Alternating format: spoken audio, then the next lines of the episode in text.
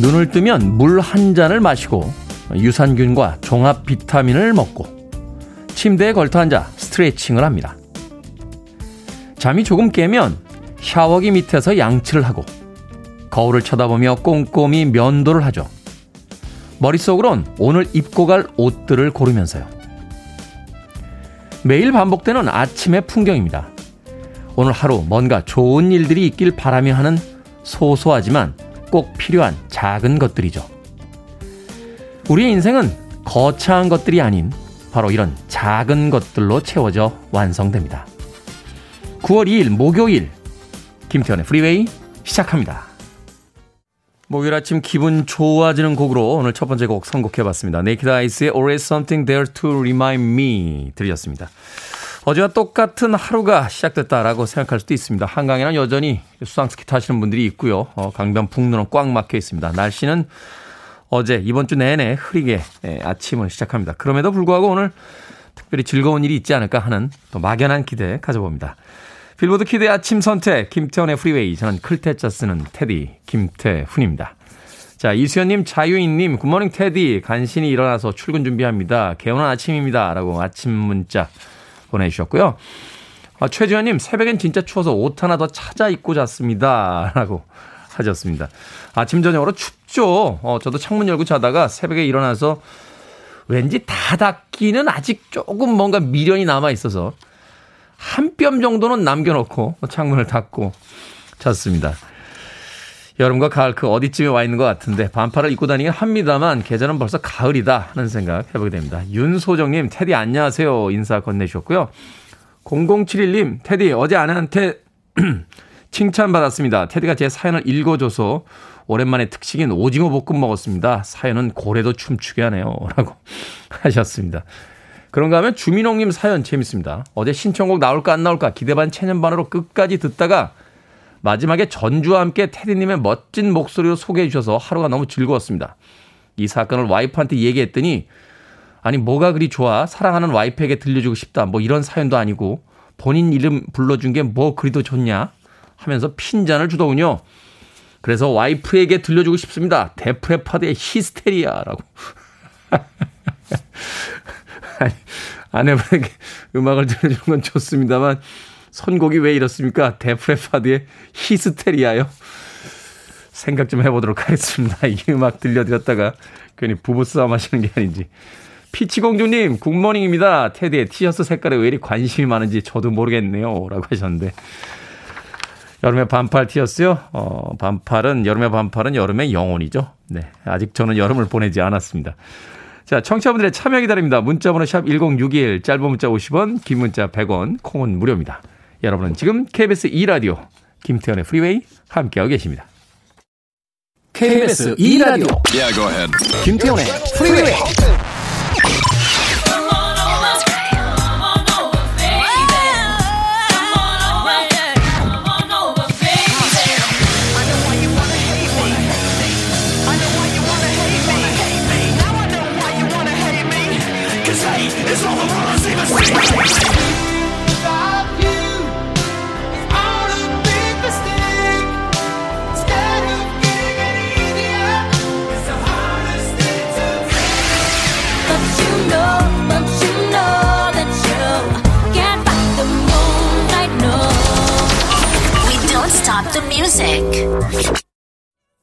당신인가요? 라고 묻고 있습니다. 아름다운 곡이었죠. 리리나와 에릭 택이 함께했던 Is It You? 들이었습니다. 리린나워, 퓨전 재즈 기타리스트로서는 최고의 기타리스트라고 할 수 있는데, 내한 공연했을 때 한번 만난 적이 있습니다. 데이브 그루신하고 같이 공연을 와서 대기실에서 짧은 영어로 몇 마디 나눴던 그런 기억이 납니다. 리린나워의 Is It You? 들이었습니다. 자, 3017님, 굿모닝입니다, 테디. 매일 아침 듣고 있는 청취자입니다. 몇 번 문자 넣었는데 읽어주시질 않아서요. 저 태훈이 찐팬이거든요. 저희 아이들이 엄마 문자는 안 읽어준다고 그래요. 그래도 좋습니다. 제가 좋아하는 테디 목소리 매일 듣고 있어서요. 오늘 하루도 행복하게 시작합니다. 감사합니다. 하셨습니다. 아이들이 엄마 문자는 안 읽어준다고 그래요? 누가 그럽니까? 누가? 방금 읽어주셨습니다. 3017님. 제가 피자 한 판 보내드릴게요. 아이들에게 피자 나눠주시면서 엄마가 사연 보내서 받아온 거야 라고 자랑 한번 하시길 바라겠습니다. 아니, 엄마가 문자 보내오려면 응원을 해줘야지 말이죠. 아이들이. 네. 옆에서 엄마를 약 올리다니. 3017님. 7145님, 어제 친구가 결혼한다면서 넌 왜 결혼 안 하냐? 하고 물어보더라고요. 여자친구 없는데 어떻게 결혼하니? 이게 말이야, 방귀야. 라고 대답했습니다. 우리나라 사람들 참 이런 질문 아무 생각 없이 잘해요. 너 왜 결혼 안 하냐? 너 왜 애 안 낳냐? 아니요. 그 다음 대답이 어떻게 나올 줄 알고 이런 질문을 하죠. 이거 되게 폭력적인 거 아닙니까? 아니 무슨 첫사랑의 상처가 커서 안 하는지 경제적으로 문제가 있는지 집안끼리 어떤 다툼이 있어서 결혼이 잘 안 된 건지 뭐 속사정들이 다 있잖아요. 근데 너 왜 결혼 안 하냐? 라고 물어보는 질문 굉장히 폭력적입니다. 특히나 결혼하신 분들한테 왜 아이 안 가져? 라고 이야기하는 질문 정말 폭력적이거든요. 오히려 누군가의 상처를 다시 한번 헤집는 일이니까 이런 질문은 좀 안 했으면 좋겠어요. 그리고 생각해보면 질문 좀 이상하지 않습니까? 우린 태어나서 지금까지 혼자 살아왔는데 결혼을 하면 질문을 하는 거 아닌가요? 너 왜 결혼하니? 여태까지 혼자 살다가? 라고 하는 게 논리적으로 맞는 것 같은데 이상합니다. 왜 결혼을 안 하냐라고 묻는다. 7145님께 네, 제가 아메리카노 쿠폰 한 장 보내드리겠습니다. 커피 한잔 하시면서 예, 몰상식한 사람들 한 거는 말을 섞지 마십시오. 예, 노인식님 안녕하세요 테디. 요즘 저희 집은 이사 준비한다고 정신이 없습니다. 부모님께서 얼핏 들으면 이사 때문에 늘 싸우시는 것 같은데 가만 생각해보니 그냥 엄마 아빠는 30년을 그렇게 사시는 거였어요. 라고.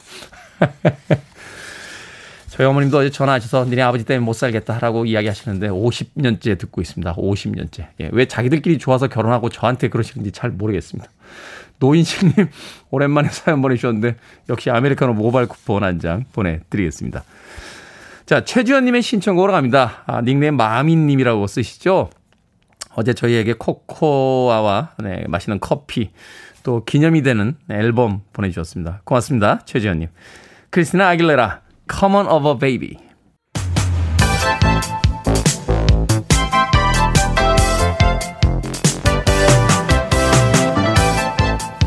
이 시각 뉴스를 깔끔하게 정리해드립니다. 뉴스브리핑 김수민 시사평론가와 함께합니다. 안녕하세요. 반갑습니다.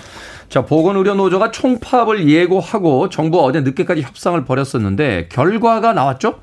네. 코로나19 대응 차질이 빚어지면 어떡하나 여러 걱정을 국민들께서 많이 하셨을 것 같은데요. 네. 오늘 새벽 극적으로 정부와 보건의료노조 협상이 타결이 되었습니다. 타결이 됐다. 마지막까지 남아있던 쟁점이 5가지가 있었는데요. 코로나19 전담병원의 인력 기준을 마련하라. 책임 의료기관 마련하는 그런 공공의료를 확충해야 된다. 네. 또 간호사 1인당 환자 수를 법제화하고 교육 전담 간호사를 확대하고 야간 간호료도 확대해야 된다라고 하는 건데 이 모든 것들이 뭐 분명하게 어떤 결판이 난 것은 아닙니다만은 가닥이 잡혔다라고 표현을 할 수 있을 것 같아요. 예를 들면은 감염병 대응 의료 인력에 대한 지원금 이것은 2022년 1월부터 시행한다. 이게 가장 구체적인 부분이고요. 소급해서 적용하겠다는 거죠? 그렇습니다. 그리고 이제 간호사 배치 기준 이것도 이제 9월까지는 기준을 마련해서 10월까지 세부 실행 방안을 마련한다 이런 것들이 있고요. 그리고 뭐 2025년이 목표인 정책도 있습니다. 책임 의료기관 지정 운영 이런 것들은 이제 2025년까지 좀 중장기적인 과제가 되는 건데 어쨌든 전체적으로 가닥을 잡은 거에 대해서 정부의 의지가 확인됐다라고 보건의료 노조에서 인정을 한 것이라고 볼 수 있겠고 사실은 네. 많은 분들이 걱정하셨을 텐데 지난 5월 말부터 여러 차례 교섭을 했다고 합니다. 예, 일단 보건의료노조에서는 이 안에 대해서 높게 평가를 했는데 여기에 필요한 법안이라든지 예산 이것은 다가오는 정기국회에서 결국에 또 결정되는 문제다. 또 하나의 관건이 남아있다라고 볼 수 있겠습니다. 큰 흐름에서 일단 합의가 됐고 또 시기가 시기인 만큼 또 정부 쪽하고 보건의료 노조 쪽하고 사실 협상에 대한 어떤 그 부담들이 좀 있었잖아요. 그렇습니다. 또 좋은 방향으로 타결이 됐다고 하니까 일단은 좀 한숨 놔도 될 것 같습니다. 자, 대선 후보들의 일거수일투족 최근에 계속 화제인데요. 국민의힘 대선 후보 경선 전에 필리핀의 두테르테 대통령이 갑자기 호출이 됐습니다. 윤석열 전 검찰총장이 홍준표 의원을 두테르테 대통령이다라고 비유를 했는데요. 네, 이게 발단이 홍준표 의원이 흉악범을 사형시켜버리겠어요. 뭐 이런 식으로 얘기를 했어요. 아, 그렇게 이야기하셨습니까? SNS로 네. 얘기를 하신 거긴 한데, 네. 네, 윤석열 전 총장이 여기에 대해서 그 흉악범 강력 처벌은 국민 모두가 바라는 거지만 행정수반인 대통령이 사법 집행을 언급하는 건 두테르테식입니다. 뭐 이렇게 비판을 한 것이죠. 아니 잠깐만요. 네. 김수민 시사평론 그걸 왜 이제 보여주십니까? 아, 그동안에 이 두 분이 출연하는 뉴스가 별로 없었나요? 매주 목요일마다 오시면서. 네. 그래서 홍 의원이 여기에 대해서 두테르테는 문재인 대통령이다라고 역공을 했어요. 그러면서 윤석열 전 총장이 두테르테의 수사 지시를 받고 중앙지검장으로 그동안에 엄청난 그 수사를 하지 않았느냐. 이렇게 역공을 또 폈고요. 그리고 유승민 전 의원 또 가세를 해서 윤 전 총장 본인부터 돌아봐라. 적폐 수사한다고 얼마나 모욕을 줬으면 5사람이나 극단적 선택을 했겠느냐. 이렇게 가담을 했습니다. 그리고 장성민 전 의원은 또 다른 접근법을 보여줬는데 우방국가인 필리핀의 대통령을 비하한 것이다. 필리핀 대사에게 정중히 사과하라. 이렇게 얘기를 했고요. 이 부분은 그 외교 문제 될 수 있지 않습니까? 네. 필리핀 같은 경우는 우리 우방국이고 제가 알고 있기로 저 6.25 전쟁 때도 뭐 6,000명인가요? 7,000명인가요? 파병 인원만 해도 뭐 최다 인원을 보내준 그런 어떤 우방국인데 우방국의 대통령을 빗대어서 그 상대 후보를 소위 디스한다라는 게 이게 사실은 외교적 결례가 아닌가 하는 또 생각도 들어요. 외교적 부담 있을 수 있겠는데 아마 대응 논리도 있을 거예요. 우리는 그 필리핀과 하나의 정치인을 분리한 것이다. 뭐 이렇게 얘기를 할 수도 있겠고. 네. 그것은 이제 필리핀 쪽의 반응을 좀 지켜보면 되지 않을까 싶은데 여기에 대해서 이제 윤 전 총장이 자신이 한마디 하면 다들 벌떼처럼 말씀하시네요. 이런 식으로 반박을 하기도 했습니다. 현장감 있는데요. 어찌됐건 이게 뭐 어떤 봉합이 된 상황은 아니고 계속해서 지금 논쟁 중인 거죠. 그렇습니다. 그리고 이 주자들의 속내가 잘 보이는 것이 홍준표, 유승민 전 의원 같은 경우는 그 윤 전 총장이 우리 쪽 사람이 아니다라는 신호를 좀 전통 지지층한테 보내주고 싶어하는 것 같아요. 그리고 윤 전 총장은 자신이 검찰총장 이미지라서 강성 이미지가 있으니까 그걸 좀 누그러뜨리기 위해서 두테르테를 비판하는 그런 포지션을 또 취하고 있다라고 해석을 할 수 있겠습니다. 홍준표 의원이 최근에 이제 지지도가 굉장히 상승 중이니까 윤석열 전 검찰총장 입장에서는 이제 홍준표 의원에 대한 어떤 좀 견제가 있는 것 같고 홍준표 의원은 이제 프레임을 다시 짠 거군요. 윤석열 전 검찰총장은 어차피 국민의힘 사람이 아니다. 네. 우리 보수층을 대표하는 사람이 아니다. 자기가 보수의 어떤 상징이다. 네. 그 최근에 홍준표 의원의 여론조사 지지도 상승이 민주당 지지층에서의 선택 이런 것들에 힘입은 바가 크거든요. 네. 그래서 본인으로서는 국민의힘 지지층의 선택을 또 받아야겠다. 예, 이런 의지도 작동을 한 것 같습니다. 그렇군요. 자, 최근 중국의 각 분야에서 규제 움직임이 심상치 않은데 이 연예계와 팬덤 문화의 단속으로까지 이어지고 있다고요? 네, 그렇습니다.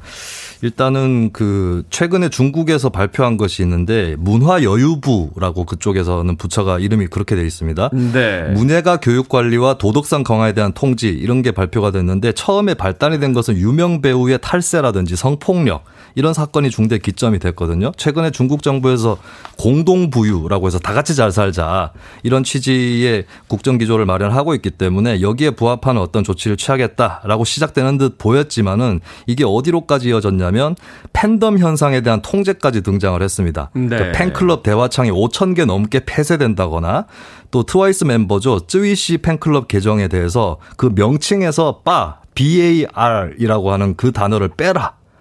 네, 그 이유에 대해서는 자세히 설명 안 했는데 아마도 술집이라는 표현 넣지 마라. 뭐 이런 통제가 될 것 같습니다. 그리고 이게 나아가서 대만이나 홍콩 출신, 쯔위 씨 같은 경우도 대만, 타이완 출신이기 때문에 그쪽 출신들 연예인들에게 통제가 이어지는 것이 아니냐 이런 관측도 나오고 있고요. 중국 매체들은 여기에 대해서 팬덤 문화가 외국 세력의 표적이 되기 쉽기 때문에 단속할 수밖에 없다. 이런 논리를 펴고 있습니다. 네, 중국은 뭐 경제적으로는 개방한다라고 하는데 정치적으로는 점점 더 그 보수화돼 가고 있는 그런 느낌이 듭니다. 그래서 점점 더 규제를 옥죄고 있는 그 방향으로 가고 있죠. 연예인들에게 뭐 교육시키겠다 뭐 이런 이야기까지 지금 뉴스에서 나오고 있는데 네. 좀 더 지켜봐야 될 것 같습니다. 자, 오늘의 시사 엉뚱 퀴즈 어떤 문제입니까? 네, 아까 전에 국민의힘 대선 주자들의 두테르테 대통령에 대한 얘기 나눠봤었는데요. 네. 난데없이 소환된 두테르테 대통령 귀가 간지러울 것 같습니다. 귀가 간지러울 때 이제 누가 내 얘기하나 이런 생각이 드는데 그렇죠. 예, 보통 귀가 간지러운 건 귀지 때문입니다. 그렇죠. 여기서 오늘의 시사 엉뚱 퀴즈. 귀지를 더럽다고 생각하지만 사실 귀지에는 이것과 같은 항균성 물질이 있어서 세균의 침입으로부터 외이도를 보호하는데요. 귀지에 들어있는 항균성 물질은 다음 중 무엇일까요? 1번 라이소자임, 2번 티타임, 3번 속삭임, 4번 깻잎절임. 정답 아시는 분들은 지금 보내주시면 되겠습니다. 객관식이지만 재미있는 오답 포함해서 총 10분께 아메리카노 쿠폰 보내드립니다. 귀지를 더럽다고 생각하지만 사실 귀지에는 이것과 같은 항균성 물질이 있어서 세균의 침입으로부터 외이도를 보호하는데요. 귀지에 들어있는 항균성 물질은 무엇일까요? 1번 라이소자임, 2번 티타임, 3번 속삭임, 4번 깻잎절임 되겠습니다. 문자번호 샵 1061, 짧은 문자 50원, 긴 문자 100원, 콩으로는 무료입니다. 뉴스브리핑 김수민 시사평론가와 함께했습니다. 고맙습니다. 감사합니다. 김수민 평론가가 성대모사 할 때 많은 분들께서 웃음을 우셨군요. 오버게스님 푸하하 덕분에 오늘 아침 크게 웃었습니다 하셨습니다. 앞으로도 많이 부탁드리겠습니다. 빌리 아이돌입니다. 머니머니.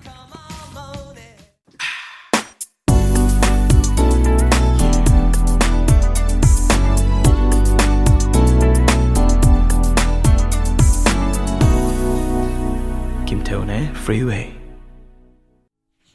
영화 코요테 어글리에 나왔던 곡이었죠. 7000님의 신청곡으로 띄워드린 곡 리언 라임스의 Can't Fight the Moonlight 들이었습니다.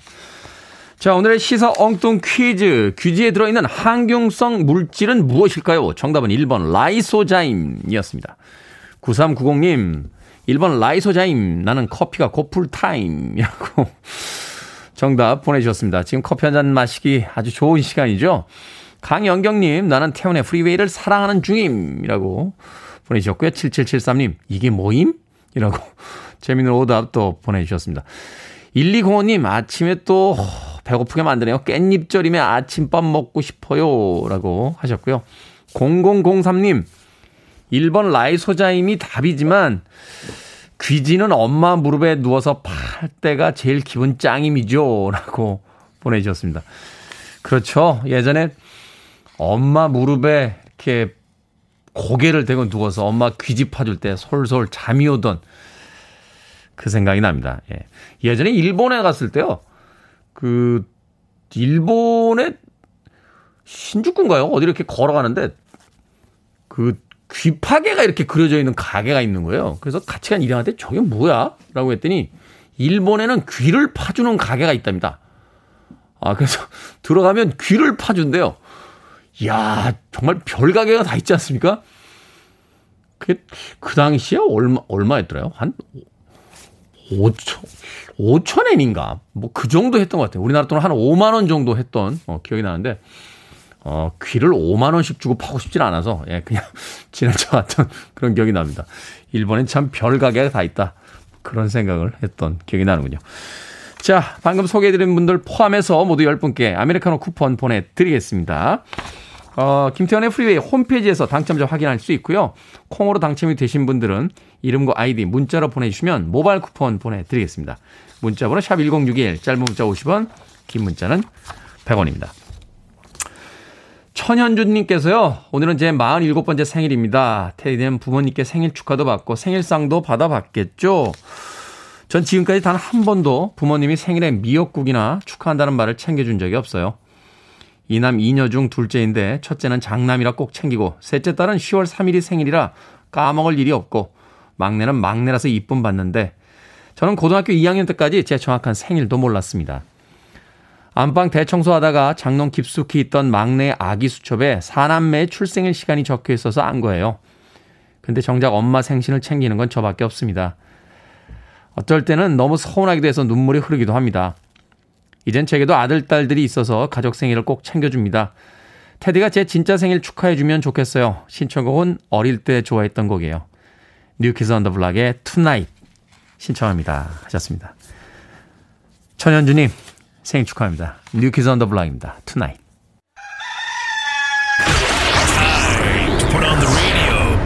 김태훈의 프리웨이. 태훈이와 연우가 놀 때도 맞춰요. 태훈이와 연우는 놀토에 앉아 서로 마음에 얘기해요. 여우는 눈 바르게 재밌니? 여우는 춤을 추면 정말 기분이 좋아져. 태연아, 너는 축구가 재밌니? 나는 축구 선수가 될 거야. 짜잔, 세상은 너구리 아저씨를 한번 읽어볼 텐데요. 거북이 마을의 아침. 해가 떠올랐어요. 거북이 마을에서는 누구 하나 서두르지 않고 정답게 살아가요. 부릉 부릉 부릉. 생각을 여는 소리 사운드 오브 데이. 귀여운 어린이들이 책을 읽는 소리 들려드렸습니다. 가을이 되면 의례적으로 나는 기사들이 있죠. 바로 한국인의 독서에 관한 기사인데요. 책을 읽는 사람들이 줄어든다면서 독서 실태를 점검하곤 합니다. 요즘 누가 책을 읽냐는 소리 몇 년째 심심찮게 듣고 있기도 하고요. 실제로 서점들의 폐업 소식도 종종 접합니다. 그래서 독서 인구가 정말로 보기 드문가 하면 여기저기서 의외로 독서에 대한 애정이 감지되기도 하죠. 작년을 기준으로 운영 중인 독립서점이 600개가 넘고요. 각종 쇼핑몰에서 파는 독서 관련 아이템들도 참 다양합니다. 근사한 독서대나 책갈피, 책을 보관하는 파우치 같은 것들 말이죠. 독서 동아리 활동을 하면서 감상을 나누는 사람들도, 책을 읽어주는 유튜브나 팟캐스트를 구독하는 사람들도, 자기가 읽은 책을 SNS에 정리하는 사람들 또한 많더군요. 이 정도면 취향이 다양한 시대에 사람들은 자기만의 방식으로 책을 사랑하고 있다고 말해도 되지 않을까요? 어젯밤 잠들기 전까지 읽던 책의 다음 페이지가 궁금한 분들, 다시 책을 펼치십시오. 만나보고 싶은 캐릭터, 한 번쯤 가보고 싶은 도시, 필사하고 싶은 문장, 현실을 잊게 만드는 멋진 이야기가 바로 그 안에 가득 있을 겁니다.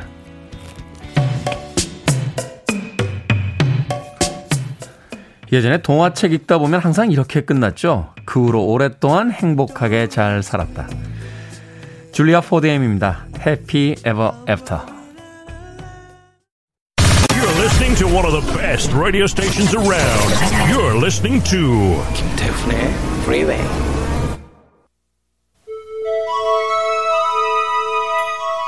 빌보드 키드의 아침 선택 KBS 2라디오 김태훈의 Freeway 함께하고 계십니다. 0828님, 태훈씨, 30살 딸이 우리랑은 여행도 안 가면서 남친과 제주도 간다는데 허락해야 합니까?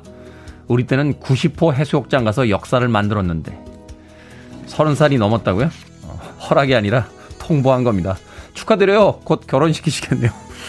김경희님, 토깽이님, 임재정님의 신청곡 토트의 레아 1부 끝곡입니다. 2부에서 뵙겠습니다.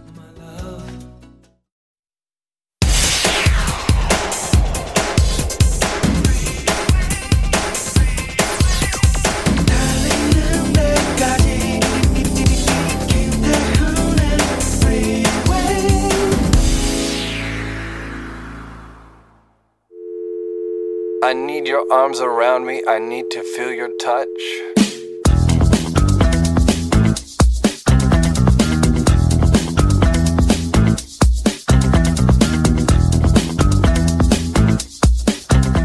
건설회사 직원.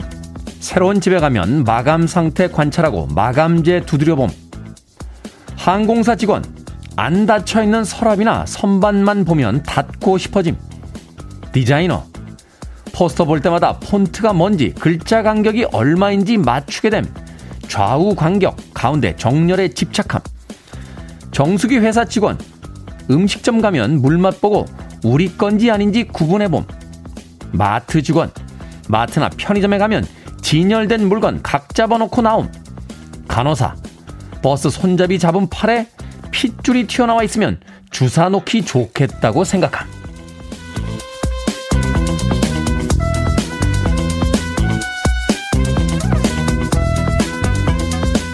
뭐든 읽어주는 남자, 오늘은 직장인 커뮤니티에 올라온 직업별 생활습관 읽어드렸습니다. 어떤 일이든 오래 반복하다 보면 습관이 생기기 마련이죠. 고객으로 간 매장에서도 문만 열리면 인사를 한다는 서비스업 종사자, 숫자에 콤마가 찍혀있지 않으면 숨이 막힌다는 은행 직원, 시댁 어른들 모인 자리에서 자자자 다들 조용 하고 주의를 집중시켰다는 선생님까지 경험담도 무궁무진합니다. 퇴근할 때는 on, 출근할 때는 on, 퇴근해서는 off. 모두를 바꿀 수 있는 스위치가 있다면 정말 좋을 텐데 말이죠.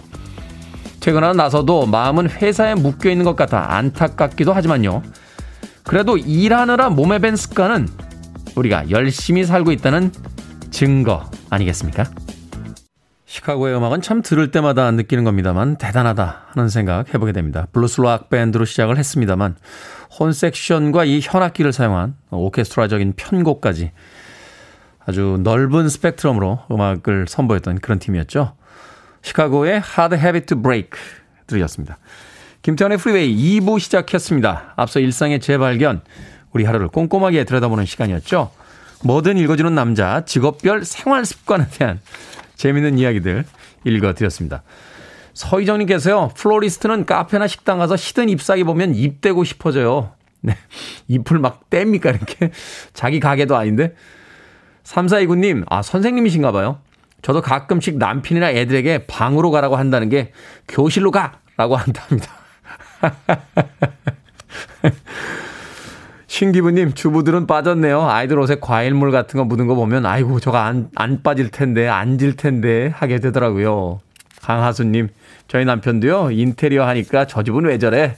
왜 저렇게 지었어? 라고 항상 말합니다. 서성용님께서는 태훈 DJ님은요? 라고 하셨는데 저는 영화나 드라마 보다가 배경에 이렇게 음악이 싹 나오잖아요. 그러면 갑자기 영화의 흥미가 뚝 떨어지면서 아, 저 곡이 뭐였지? 아, 제목이 왜 생각이 안 나지? 하면서 그 음악을 쫓아서 이렇게 갈 때가 있습니다. 역시나 직업병이라는 건 누구나 조금씩 가지고 있는 게 아닌가 하는 생각 해보게 됩니다. 그만큼 열심히 살고 있다는 또 뜻이 되겠죠. 자, 뭐든 읽어주는 남자, 여러분 주변에 의미 있는 문구라면 뭐든지 읽어드립니다. 홈페이지 오셔서 게시판 사용하셔도 되고요. 말머리 뭐든 달아서 문자로도 참여가 가능합니다. 문자번호 샵 1061, 짧은 문자는 50원, 긴 문자는 100원, 콩으로는 무료입니다. 채택되신 분들에게는 촉촉한 카스테라와 아메리카노 2잔 모바일 쿠폰 보내드리겠습니다. I want it, I need it, I'm desperate for it. Okay, let's do it. 김태훈의 Freeway. 라틴 리듬이 가득 담겨져 있는 두 곡 이어서 들려드렸습니다. 모세다데스의 에레스투, 그리고 이어진 곡은 집시킹스의 볼라레였습니다. 앞서 들으신 모세다데스의 에레스투는요, 1973년도 네, 스페인 대표로 참석했던 이 모세다데스가 유로비전 송 콘테스트에서 2위를 기록했던 곡이었습니다. 빌보드 싱글 차트 9위까지 올라왔던 히트곡이었죠. 에레스투는 번역을 하면요, 그건 너, 뭐 이 정도로 번역이 될 수 있다고 하군요. 예전에 그런 노래도 있었잖아요. 그건 너라고 하는 우리나라 노래도 있었는데 같은 노래는 아닙니다. 모세다데스의 LS2 들으셨고요. 이어진 곡 볼라레, 집스킹스의 뭐 리메이크 곡으로 굉장히 많이 알려지긴 했습니다만 이 58년도에 도미니코 모디우노가 이태리의 산레모 가이드에서 대상 수상을 하고 빌보드 싱글 차트 1위까지 올랐던 50년대의 빅 히트 송이었습니다. 저도 사실은 원곡보다는 이 집스킹스의 볼라레를 굉장히 좋아합니다. 프랑스 국적으로 되어 있긴 합니다만 이 스페니쉬 기타, 플라멩고 기타를 치는 이 집시킹스의 그 아주 경쾌한 리듬. 네. 노래해라, 깐따레, 볼라레, 날아오른다. 뭐 이런 경쾌한 그 언어적 어떤 뉘앙스 그리고 기타 연주가 굉장히 인상적인 곡이었죠. 모세다데스 에레스 그리고 집시킹스의 볼라레까지 두 곡의 음악 이어서 들려드렸습니다.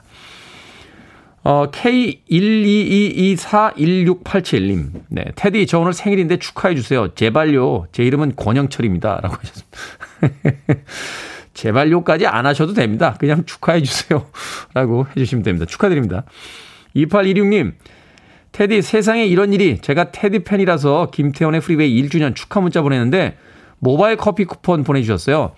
남편한테도 못 받아본 쿠폰인데 저녁 먹으면 남편에게 자랑했더니 열심히 문자 보내서 김치 냉장고 받아보랍니다. 이 남자를 어떻게 해야 합니까? 라고 하셨습니다. 김치 냉장고요? 비싼데요, 김치 냉장고. 저희 상품에 아쉽게도 예, 김치 냉장고는 없습니다. 상품을 한 달 정도 아무도 안 드리고 모아가지고 김치 냉장고 하나 정도를 저희가 장만할 수 있습니다. 그래서 2826님에게 드릴까요? 아, 저희가 그렇게 드릴 수는 없을 것 같고, 아쉬운 마음에, 예, 김치 컵라면을, 예, 보내드리도록 하겠습니다. 2826님, 예, 아메리카노 모바일 쿠폰 받으셨는데, 김치 컵라면까지 오늘 제가 상품으로 보내드리겠습니다. 많은 분들이 좋아해 주시면 김치 냉장고도 선물로 쏠 수 있는 날이 오지 않을까 하는 생각 해봅니다. 자, 8243님의 신청곡으로 갑니다. 오랜만에 1950년대 킹 오브 락앤롤, 락앤롤의 왕의 음악 듣습니다. 엘비스 프레슬리, Burning Love.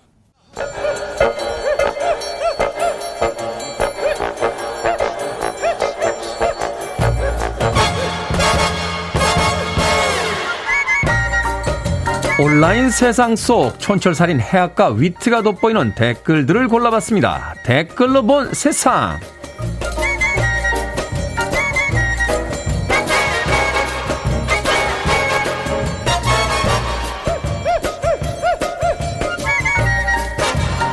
첫 번째 댓글로 본 세상. 나무로 만든 식기는 가볍고 긁힘이 적은데요, 실용적인 데다가 사진 찍을 때 감성까지 더해줘서 더욱 사랑을 받고 있죠.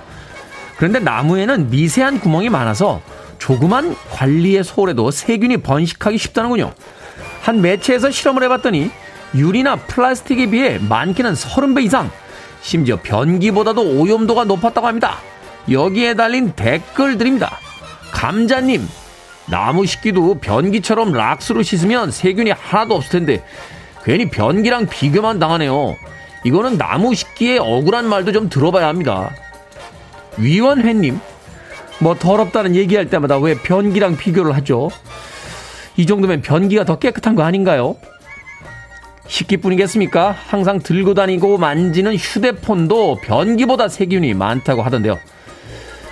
이러다 차라리 화장실에서 밥 먹고 텔레비전 보고 잠자는 게 낫다, 뭐 이런 이야기도 나오는 거 아닙니까? 멋있게는 못 살아도 깨끗하게는 살아야죠.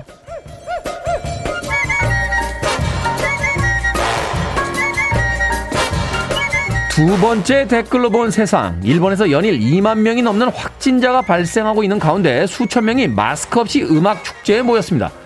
사회적 거리 두기는커녕 다 같이 함성을 지르고 노래를 따라 부르기도 했는데요. 현장에서는 술도 제공이 됐고 입장 제한 인원도 기준을 넘어섰다는군요. 축제가 열린 지자체에서도 관계자들과 관객을 비난하자 주최 측은 뒤늦게 사과 입장을 전했습니다. 여기에 달린 댓글들입니다. 라거님, 아니 원래 떼창 안 하기로 유명한 나라 아니었나요? 왜 이 시국에 떼창을 합니까? 김대진님, 우리나라는 참 위아래로 왜 저러는 걸까요? 그러니까요, 안 하던 떼창을 왜 갑자기 이 코로나 시기에 하는 겁니까? 문득 사자성어가 떠오릅니다. 자포자기. 자포자기 하신 겁니까? 응? 뭐라고? 자폭? 야, 그건 좀 심하다. I want to break free. Are you free? I'm free. Free. Free. Freeway. Freeway.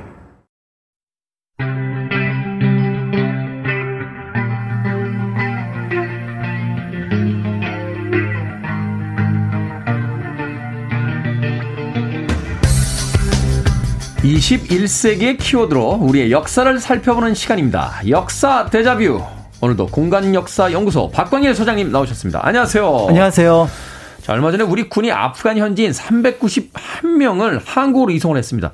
작전명이 미라클이었는데 이 작전에 투입된 특수부대가 또 화제가 되기도 했어요. 네. 총 인원이 20명 정도에 불과한 극소수 정예부대라고 하던데 이 뉴스보다 문득 궁금해졌습니다. 과거에 우리의 예전 역사 속에서도 이런 특수 부대들이 있었는지. 네. 많이 있죠. 아, 많이 있었습니까? 네. 전쟁이라는 상황이 늘 일상적으로 예측할 수 있는 상황으로 벌어지는 것이 아니고요. 네. 또 전쟁의 상황마다 어떤 특별한 대응을 해야 되는 경우가 있습니다.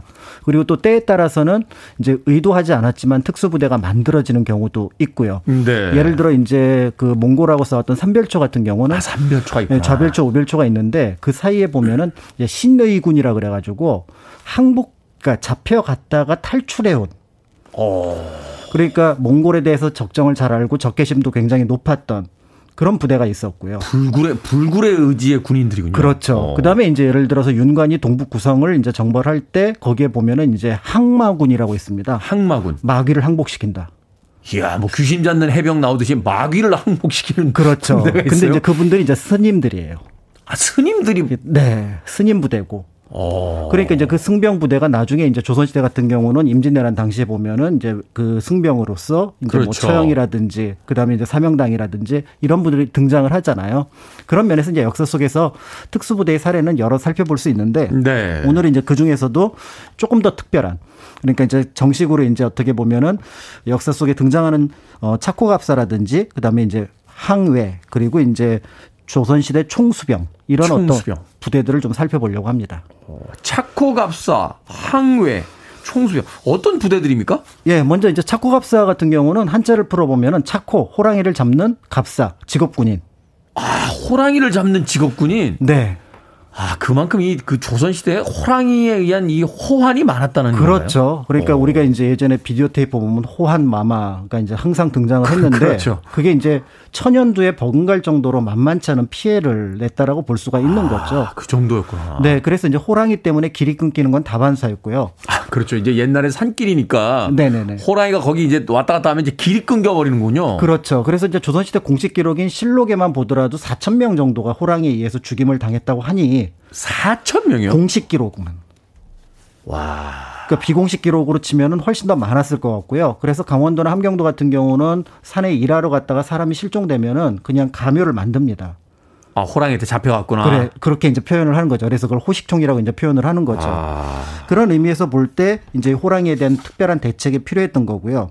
특히 이제 태종 때 전라, 경상, 충청도에서 이미 호랑이에 의해서 100명이 이제 죽었다라는 소문이 듣자 여기에 이제 임시응변으로 이제 호랑이를 잡는 부대를 만들게 됩니다. 그래서 정예 군인 갑사 중에서 뽑아서 그들을 이제 우리가 알고 있는 차코 갑사로 부르는데 네. 처음엔 한 40명 정도 했다가 나중에 그 수가 점점점 늘어나서 경국대전에는 440명을 정원으로 하는 그런 부대로 편성이 됩니다. 아, 부대가 이제 말하자면 편성이 굉장히 커진 거군요. 그렇죠. 뭐 일개 소대나 중대 정도 편성이었다 이제 대대급 정도 그렇습니다. 규모로 커지게 네네네네. 되는 건데. 그런데 호랑이를 잡으려면 훈련을 정말 엄청나게 받았을 거 아니에요? 그러니까 이제 이게 이제 딜레마였던 거죠. 그래서 호랑이를 잡아야 되는데 처음에는 이제 무술을 좀 잘하는 군인들을 뽑았습니다. 태종 때. 아, 무술. 예. 그런데 이제 세종이 이제 또 이분이 의문을 제기를 하는 거죠. 야, 무술을 잘한다고 호랑이 앞에 섰을 때. 아니, 저도 뭐 태권도 검은띠긴 합니다만. 호랑이는커녕 저는 여우도 이길 자신이 없습니다. 그러니까 네. 이제 문제 제기를 한 거죠. 네. 그러니까 조금 더 특별한 방법으로 뽑아야 되지 않겠느냐. 그러니까 그러면서 이른바 경력직 군인을 뽑는데요. 경력직 군인. 네. 아, 그럼 호랑이를 잡아본 경험이 있는 사람들. 그렇습니다. 그러니까 조선시대는 공식적으로 이제 강물을 포함해서 사냥이 곳곳에서 벌어지고 있기 때문에 거기에 먼저 자원을 해서 호랑이 사냥에 참여를 하고 그 경력을 가지고 차코갑사에 지원을 하는 거죠. 옛날 사진 이런 거 보면 왜 그 죽은 호랑이 위에서 이렇게 곰방대 탁 들고 그렇습니다. 이 왜 종아리 그 뭐라고 하나요? 군대용으로 각반이라고 그랬는데 네. 각반 차고 이렇게 긴 총들 그런 분들 직업 포수들 네네네 이런 분들 이제 스카웃을 해서 그렇습니다. 아, 편제를 했다. 네, 그렇게 해서 이제 편제를 했고 실제로 이제 그 조선시대 세조 때 보면은 그렇게 이제 뽑혔던 인물 중에서 박탄야라고 하는 인물이 세조가 이제 그 아들이었던 의경세자의 무덤에 갔었는데 그때 호랑이를 만난 거예요. 아. 그러니까 이제 고양시에서 이제 호랑이를 만난 거죠. 현재 경기도 고양시에서. 그렇죠. 오. 그러니까 이제 거기에 이제 박탄대는 차코갑사가 덤벼들어서 호랑이를 물리치는데 성공했는데 아마 상처를 입었던 것 같고 그래서 생을 마감하게 됩니다.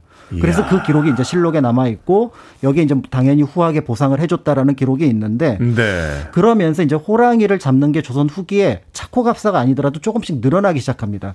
그 이유는 이제 경제적인 이유인데요. 호랑이 한 마리를 잡아서 그 호랑이 그 가죽을 나라에 바치면 세금을 면제를 해주고요. 아, 세금을 면제를 해줘요? 무려 3년 동안. 3년 동안? 네. 강원도에 지금 호랑이 있습니까? 없죠. 3년간 세금을 네. 많이 가실 것 같은데. 더 나아가서 이제 이게 그 상업적으로 거래가 되면서 그 배 80필. 그다음에 나중에는 호랑이가 점점점 귀해지니까 이게 400필까지 올라가게 되면서 아. 조선시대 이제 두 가지가 나타나는 거죠. 후기에 이르면 호랑이가 나타나서 문제가 생기지만 또 호랑이를 잡으려는 사람들도 많아졌던 그런 것들을 볼 수가 있고요. 이게 말하자면 조선시대라든지 그 조선 후기까지의 어떤 일제강점기까지 일종의 로또군요. 그렇습니다. 아. 그러다가 이제 특히 호랑이에 대해서 특별한 신화를 가지고 있었던 사람들이 이제 일본인들이 우리를 이제 식민지로 만들면서 또 호랑이 사냥을 대대적으로 하게 되면서 그때 뭐 거의 그 멸종됐다는 이야기가 많습니다. 그렇습니다. 많군요. 그래서 이제 기록상으로는 1921년에 경주에서 남한 기준으로는 이제 호랑이가 마지막 발견된 것으로 알려져 있고요. 네. 뭐 북한에서는 1993년에 이제 발견됐다라고 하지만 어쨌든 그렇게 해서 공식적으로 이제 한반도에서 호랑이가 사라지게 되었는데 한편으로는 호랑이에 대해서 좀 낭만을 갖고 계시지만 만약에 지리산에 호랑이가 한 서너 마리 있다. 그럼 아마 등산객의 모습이 완전히 달라질 겁니다. 등산객의 모습뿐만 아니라 예전에 그 이렇게 사주 같은 거 봐주시는 분이 있는데 그 조심해야 된다고 올해는 그 왜요? 그랬더니 대낮에 큰 길에서 호랑이를 만날 사주라고. 그게 무슨 사주인가요? 라고 했더니 큰일 날 수 있다는 사주지라고. 그렇습니다. 아, 그만큼 예, 무서웠다는 거죠. 그렇죠. 호랑이. 그래서 조선시대 인조 때는 호랑이가 의주성에 들어가고 의주성 전체가 진짜 일종의 계엄 상태가 돼버리는 그런 상태까지 만들어졌기 때문에 낭만적으로 생각하는 호랑이와 현실의 호랑이는 조금 달랐다. 이렇게 보시면 이 차쿠갑사의 의미를 짐작해 보실 수 있을 겁니다. 그것을 이제 현대적인 어떤 그 소설이라든지 영화화 했던 게 뭐 킹콩이나 고질라 뭐 이런 어떤 괴수물이 아닐까 하는 생각도 해보게 됩니다. 자, 오늘 특수부대, 예전의 특수부대에 대한 이야기 나누고 있습니다. 아, 이 음악 아마 기억하시는 분들 많을 것 같아요. 미션 임파서블에 등장했던 곡이었죠. 2편인가로 기억이 되는데 림프 비스킷입니다. Take a look around. 림프 비스킷의 Take a look around 들이었습니다. 내한공연 했을 때 그 공연장 풍경이 기억이 나는군요. 음악이 나오자마자 수천 명이 같은 방향으로 헤드뱅잉을 시작하던 그 모습이 떠오릅니다. 자, 빌보드 키드의 아침 선택 KBS 2라디오 김태훈의 프리웨이 역사 데자뷰. 오늘 조선시대 특수부대에 대해서 박광일 소장님과 이야기 나눠보고 있습니다. 김지현님께서 테디 특수부대 출신 아니었습니까 하셨는데 제가 이제 표면적으로 운전병으로 되어 있는데 어떤 임무를 수행했는지에 대해서는 제가 비밀 서약을 했기 때문에 국가 기밀이죠. 예, 이야기할 수 없다는 점 다시 한번 방송을 통해서 말씀드리겠습니다. 자, 조선시대 호랑이 잡는 특수부대 차코갑사 소개해 주셨는데 이번에 소개해 주실 또 특수부대는 어떤 부대입니까?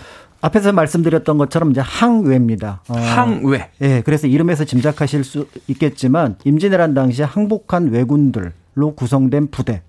이렇게 보시면 될 것 같습니다. 항복한 왜군들로 구성된 부대. 왜 네. 서부 영화 보면 이렇게 그 건맨들 같이 다니는 인디안들 조력자들 있잖아요. 그렇습니다. 그런 분들입니까? 그렇다고 볼 수가 있는 거죠. 그래서 이제 우리가 그 임진왜란의 여러 국면들을 보면은 굉장히 이제 복잡한 면들이 나타나는데요. 대표적으로 이제 그 당시 이제 그 우리나라에 쳐들어왔던 일본군의 상당수가 끌려왔던 사람들인 거죠. 그러니까 어부나 농사짓던 농민들인데 그렇죠. 원치 않았는데 그냥 강제징용이 돼서 끌려왔던 네, 사람들. 그렇게 끌려오다 보니까 어떻게 보면은 이 전쟁이 끝나더라도 나한테 특별한 보상이 있을 것 같지 않다. 이런 생각을 했던 사람들이 있을 것 같고요. 또 그들은 일정하게 단기전으로 생각을 했습니다. 그런데 이제 1592년에 들어와서 5월 달에 들어와서 겨울을 지나다 보니까 이게 도저히 버티기가 어려우니까 그렇다면 항복을 해서 살아남는 게 낫겠다. 이제 이렇게 생각을 해본 경우도 있고 또 드물게는 이제 사야가라고 해서 원래 이름은 이제 일본 이름은 사야가지만 이제 한국에 귀화를 하면서 김충선처럼 처음부터 귀화를 염두에 두고 들어왔던 어떤 이런 일본 군들이 있는데요. 그런데 여기에 대해서 이제 명나라 같은 경우는 이제 조명연합군이 형성이 됐을 때 적극적으로 그 항복했던 외인들을 받아들였지만 네. 처음에 조선에서는 항복을 받아들이지 않고 설사 항복하더라도 죽이는 경우가 많았습니다. 믿을 수 없다 이렇게 본 거죠. 믿을 수도 없고 적개심이 워낙에 컸던 거죠. 그렇죠. 가만히 있는 나라에 갑자기 쳐들어와서 막 양민들을 학살했으니까. 그렇죠. 그런데 이제 가만히 전쟁이 장기화되면서 전략적으로 이들이 필요할 것 같다라는 생각이 들어서 특히 이제 경상도 일대에서 많이 이제 받아들이게 되는데요. 그러다 보니까 경상우병사 당시 김응서 같은 경우는 그 휘하에 적어도 1,000명 이상. 예, 항해를 두었던 걸로 보여지고 그렇다면은 전국적으로 이제 학자에 따라서 좀 다르지만 최대 10,000명까지 항해가 있지 않았을까 이제 이렇게 판단을 하기도 합니다. 10,000명이면 당시의 군사 규모로서는 정말 엄청난 규모죠. 네네네. 이 항외의 그럼 역할은 뭐였습니까? 단지 뭐 항복했다고 해서 하나의 부대를 편성한다. 이거는 좀 이상하니까. 그렇죠. 그래서 실제로 이제 김충선의 사례를 보면은 좀 흥미로운데요. 그게 원래 가또 휘하에 있었는데, 가또 기요마사 휘하에 있었는데, 나중에 울산성 전투에서는 가또가 가지고 있었던 여러 가지 전략적이라든지 전술적인 부분들을 조선군한테 얘기를 해주고요. 아, 실제로, 정보를 알려주고. 네, 실제로 자기가 부대를 이끌고 가서 한 개 부대를 괴멸시킵니다. 오. 그래서 이 김충선이라는 분은 나중에 나이가 66살까지, 그러니까 정묘호란, 병자호란까지 조선 내 충실한 군대로서 활동을 했던 그런 인물이죠. 그래서 나중에 국가에서 저 사람은 바다를 건너올 때는 모래였는데 우리나라에 와서는 금이 되었다. 그래서 성씨를 김씨로 내려준 거예요. 아, 그렇습니까? 네. 제가 김씨라고 말씀드렸습니다. 그래서 이제 김씨고 뭐 네. 충성스럽고 선하다 그래서 충선이라는 이름을 붙여주었다고 하는데요. 그래서 임진왜란 당시에 보면 이 항해들은 한편으로는 이제 그 당시 일본군이 가지고 있었던 조총이라든지 이런 어떤 것들을 이제 또 전달하기 위해서 노력을 했던 부분도 있고요. 네. 그다음에 명량해라는 영화를 보게 되면 거기 준사라는 인물이 등장을 하죠. 준사. 예, 그 역시 이제 일본의 적정을 파악을 해서 각각의 인물들이 어떤 존재인지. 그래서 명량해에서는 조금 더 극적으로 표현됐지만 실제 역사에서는 죽은 장수가 이제 저쪽의 장군이었다, 쿠루시마다라고 함으로써 적의 어떤 사기를 떨어뜨리는 결정적인 역할을 하기도 했다라고 볼 수가 있는데요. 그런데 이제 이런 항해들은 임진왜란이 끝나면 사실은 또 어떤 역할을 하게 되냐면 북방으로 옮겨갑니다. 북쪽으로. 예, 그래서 아마 일본과의 접촉을 막으려는 역할도 있었겠지만 네. 또 한편으로는 여진족을 막아야 되는. 그러니까 이제 임진왜란 뒤에 다시 이제 병자호란이 일어나는 걸 짐작할 수 있는 것처럼 북방의 어떤 상황들이 있어서 그래서 이제 그쪽으로 이제 맡겨지기도 하고 옮겨지게 되기도 하고요. 거기서 이제 또 전공을 많이 세웠다라는 점에서 우리가 또 한 번 기억해야 될 특수부대가 아닐까 이렇게 생각이 듭니다. 그렇군요. 항해의 역할에 대해서는 또 오늘 처음 알게 됐습니다. 짧게 또 하나의 어떤 특수부대에 있었다면 좀 소개해 주신다면. 진정한 특수부대라고 할 수 있는데요. 조선의 총수병입니다. 총수병. 그러니까 이제 우리가 알고 있는 조총을 쏘는 부대. 그래서 특수 무기를 사용하는 특수 무기를 사용하는데 굉장히 훈련 강도가 높았고 아마 탁월한 어떤 전술을 가지고 있었던 것 같아요. 그래서 네. 역사책에 등장을 하는 나선 정벌이라는 사실은 나선 출병이라는 표현이 조금 더 적절할 것 같은데 네. 청나라의 요청에 의해서 우랄 산맥을 넘어왔던 러시아 군과 러시아 상인을 격퇴하기 위해서 조선에 파병을 요청을 합니다. 그 정도로 해외에 알려진 만큼 아주 특수부대원인데 그렇죠. 그래서 처음에 한 100명을 보냈는데 그들이 어마어마한 성과를 내는 거예요. 단 한 명의 전사자도 없이 러시아를 괴멸시킵니다. 그래서 4년 뒤에 다시 200명을 불러다가 그들을 바탕으로 해서 또 러시아를 몰아내게 되니까 청에서는 이들을 어떻게든지 주둔을 시키려고 네. 했던 부분들이 있었는데 나는 조선으로 돌아가야 된다라고 하면서 돌아왔던. 근데 사실은 그 이후에 조선이 군사적으로 조금 더 관점을 갖고 그다음에 주변과 경쟁을 했다라면 굉장한 어떤 강국으로 나아갈 수 있었던 모습을 보여줬던 그런 군대가 있었다라고 기억을 하시면 좋을 것 같습니다. 총수병 얘기를 하니까 군 시절 수행했던 특수작전들이 자꾸 머릿속에 떠오르네요. 말을 할 수 없습니다. 네. 예, 오늘 역사 데자뷰 조선시대 특수부대에 대한 이야기 공간역사연구소 박광일 소장님과 이야기 나눠봤습니다. 고맙습니다. 감사합니다.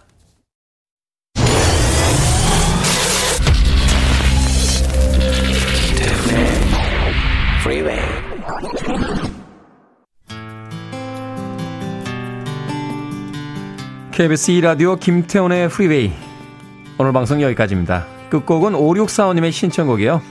페이스힐의 Breathe 듣습니다. 저는 내일 아침 7시에 돌아옵니다. 고맙습니다.